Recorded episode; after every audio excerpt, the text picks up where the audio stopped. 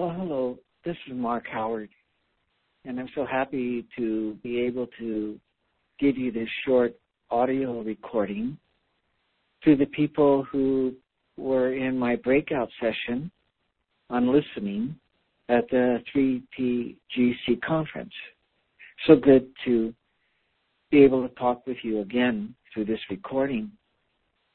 I just want to make a few points about listening and how it's helpful in you being able to teach the principles to your clients or to make a presentation about the principles. But my first point is really about teaching.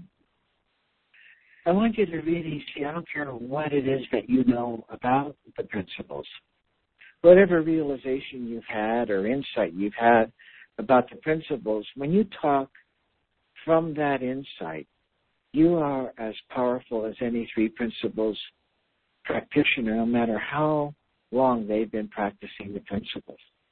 Because when you talk from that realization or insight you've had about the nature of the principles, you're speaking from that space, that spiritual essence.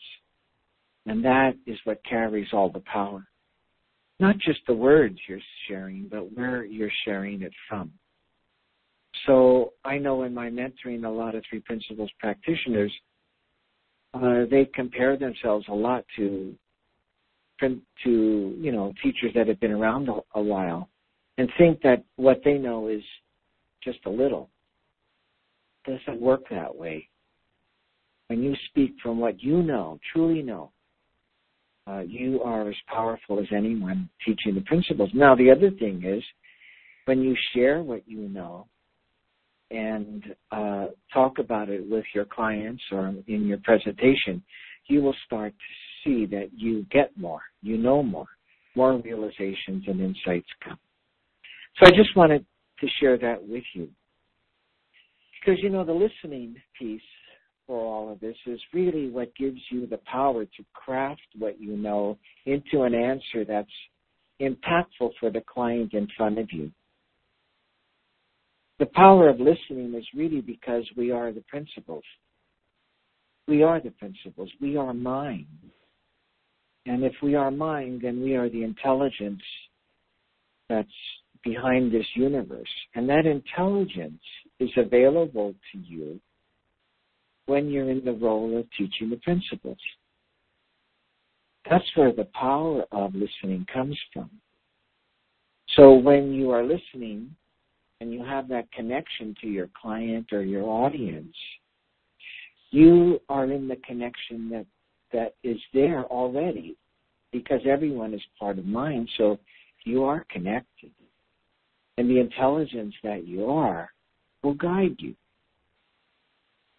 Now, it may guide you to a teachable point about the principles, or it may just be simply uh, guiding you to ask a question or to tell you to clear your head or you know to to tell you that you need to hear more. It's all kinds of thoughts about the work of teaching the principles that get created from this intelligence to guide you in the work. So you have a lot going for you. And that's why the listening piece is such an important part because what I call listening is really getting into that space where the intelligence can guide you. That's really what it's about. Now, when I talked in the breakout session, I talked about my way of getting there is to get quiet. What that really means is I try to get myself out of the picture. I try to quiet down my own personal thinking. And I look within into my consciousness in a way to a quietness. So I'm not really attending to an active thinking, what the person's saying to me, or the question. I'm trying to hear beyond it, something deeper within me. So, um, you know, like I told you, I, I shared with you that example of when I taught in front of 30 people about the principles in relationship. And it occurred to me, here's the intelligence speaking to me. It occurred to me that if I kept presenting it this way, I would go into a rap. It wouldn't fit this group. So I got quiet. And then, as I mentioned to you, I got a thought that I've been quiet a while, let the group know what I'm up to. And I did, and they gave me permission to stay quiet. And then I got a thought that helped me delineate in a whole new way uh, the principles relation in, in terms of the principles in relationships. That's another aspect of this. Once you get started in terms of crafting an answer, you may find a whole new answer that you hadn't even seen before. Now, Linda Pransky uh, added to this in that she said that she doesn't always get herself quiet, that she's talking even though she hasn't an answer yet. She called it blah, blah, blah, blah, you know. Well, that helped me in talking with you now because there are times that I am talking that it isn't really the answer yet. So I am talking to a client or I am talking to a group, but in me, I'm still quiet. I'm still looking. I still have my eye pointed toward waiting for an answer. So again, I'll give you an example from that presentation I made at the Innate Health Conference in Tikkun. And again, I was asked, well, what about trauma being um, in our cellular memories, in the memories of, in the body, in cells of the body? Don't we keep trauma there? And uh, and uh, like I said, I didn't really have an answer for that. And as I listened, it occurred to me to talk about how the principles talk about trauma. So I started to do that. See, I started to talk to the group.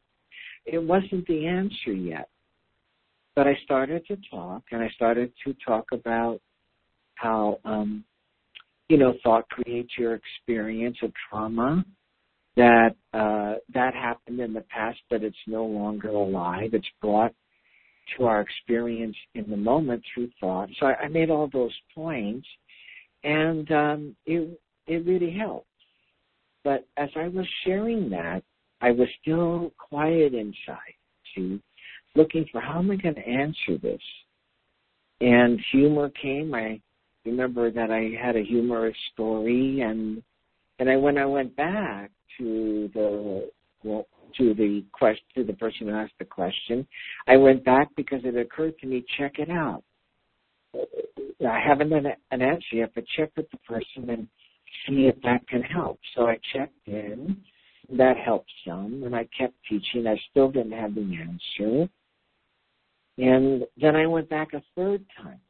This is all being guided from the intelligence and also telling you that you could be talking to your clients, you could be having a dialogue and still be in quiet listening. So, um, but then they said something that gave me, uh, helped me with the answer. They said, oh, they said something like, you know, well, what I'm trying to do is um, synthesize the principles. And then I knew. I knew the answer. See, you can't synthesize the, the spiritual. The principles are formless. So this all came to me. And that was the answer. Of course, I said more. And when the uh, videos come out from Tikkun, you could take a look at that. I was just giving you that example to help you also see what Linda was talking about, that I still meant, I was still remaining quiet inside and listening for the answer. And I may be talking, I may be teaching some points, or I may just be having a dialogue that I can. You can still be talking, but you you stay quiet, ready to hear the answer. Now we also talked about how human we are when we're teaching the principles, and that there are a lot of personal thoughts that get created through a time that you're with a client or making a presentation. And again, I love Linda's advice about it not being anything wrong, but we're just in the human condition. And in the human condition, we're creating thinking every moment.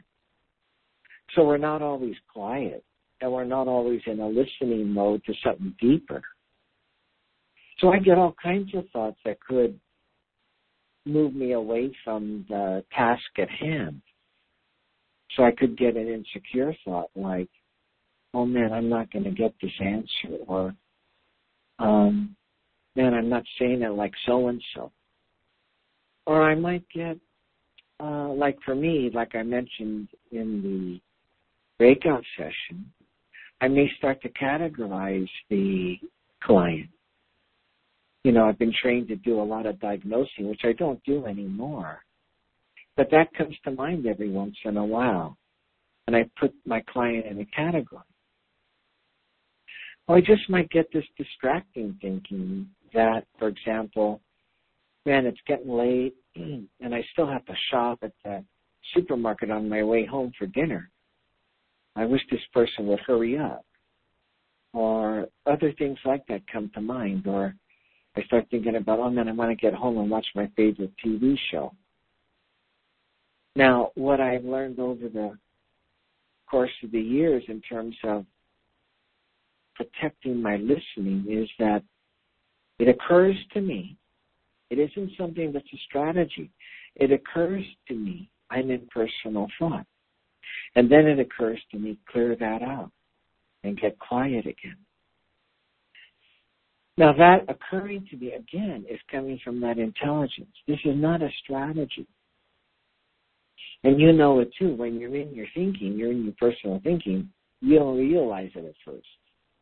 So beginning to notice that and see it has come to me sooner and sooner and sooner. So I know when I'm not in my, you know, best listening mode, I clear it out and I get myself back. Sometimes it means that I have to reconnect with the client because I was so in my personal thinking, I hadn't heard them. So my, one way of doing that is I'll say, "Hey, I'm sorry, I missed that. Uh, sorry about that. Uh, I'm really interested. Tell me more, and I get back to my listening." But the main thing here is that we're in the human condition and we're going to create thinking about ourselves during a session or during a presentation. And you want to see it's no big deal. And you just clear it out when you can and you get back to that quiet listening. Because it's all in this listening that supports the teaching you'll do. And if you're not guided by the listening, you'll be guided by your own assumptions. You get it?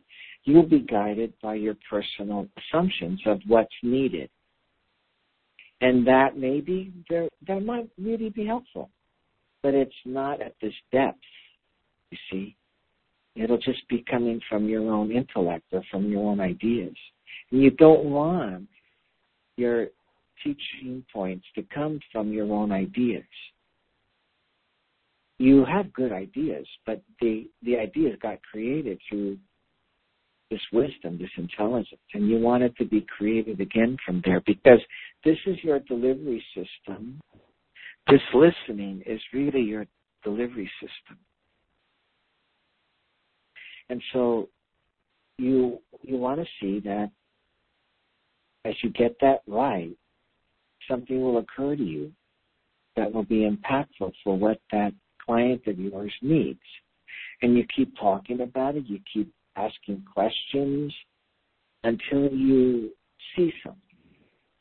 So that's another piece of listening that really helps is to get curious and wonder about the way that your client is, is presenting their world to you.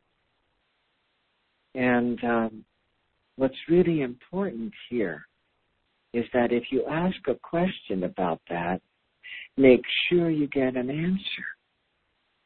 I've seen so many practitioners think they get an answer with that first reply that a client makes and then teach to that. But most likely, it's not the answer to the question. It's more that that it sounds familiar to us And so we make an assumption about it and teach to it. So someone telling you even that they're depressed. And you say, well, tell me, how is it that you're depressed? And they say something like, uh, well, I just lost my job. And so I'm really down on it. And so you say, oh, okay. Well, I'll teach there about how thought about that is what's really bringing somebody down.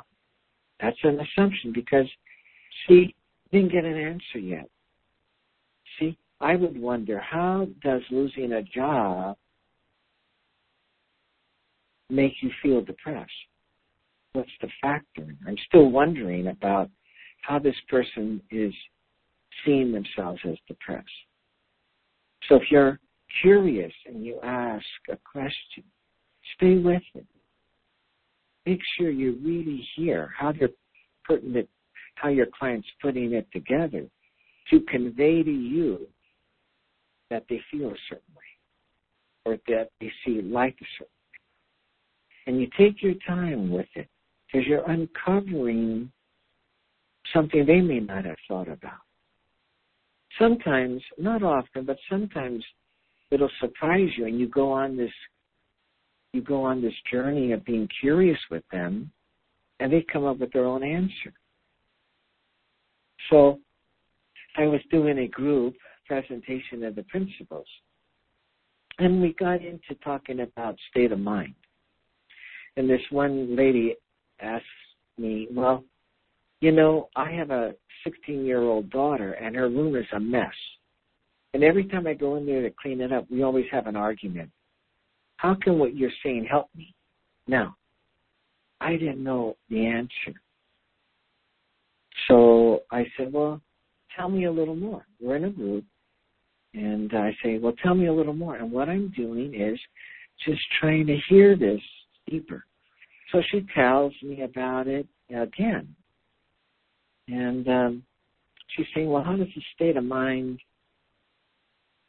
work with my situations? I'm saying, well, I'm still not getting an answer. So your 60 year old daughter, uh, she uh, is making a mess, huh? Yeah. And then you get to have some thought about that. And it leads to an argument. Is that what's going on? So she keeps uh, so she responds like, yeah, I guess that's what's going on, and but I really need some help with this. So uh, again, it, I don't know how to present a point to her yet. So I'm just quiet, and she's quiet. I'm just quiet. She's quiet. About 30 seconds. She says, I got it. And then I said, You did? To tell me about it. She said, You know what? I got what you were saying. If I go in there, when I think about her messy room, I get into a, a, a bother, and that puts me in a troubled state, and I'm not at my best. And when I go at her, it trou- it gets her in a troubled state, and she's not at her best. So I've got to find a better way to go about talking to her about her room. I said, that's it. That's the answer. She and it was. It was the answer for her. And everybody in the group could resonate with that. And then somebody in the group said, Well, it's a good thing um that uh we're not you know, you should be paying her for this, you know, not us paying you for this. So we had a nice joke about that and we had a beautiful feeling in the room. That happens from time to time as you go about your listening and you're just curious with someone Usually you see it, but sometimes they see it before you, and it's a beautiful thing to see that happen. I'm just giving you an example that as you're listening and you get curious and you're wondering and you're asking questions and you really listen to hear them answer your question. It's a mystical place. It's it's a place where the connection to intelligence brings something up that will answer. You. So I hope that was helpful to you. This whole process of teaching and listening is really a delicate balance, a delicate dance. And the listening always protects you. See, You could always teach, think you got it, and you teach and it doesn't go anywhere. Well, no big deal. So all that means is you got to go back and listen more. So let's say you teach before you really feel ready or you teach somewhere that's beyond where the client is.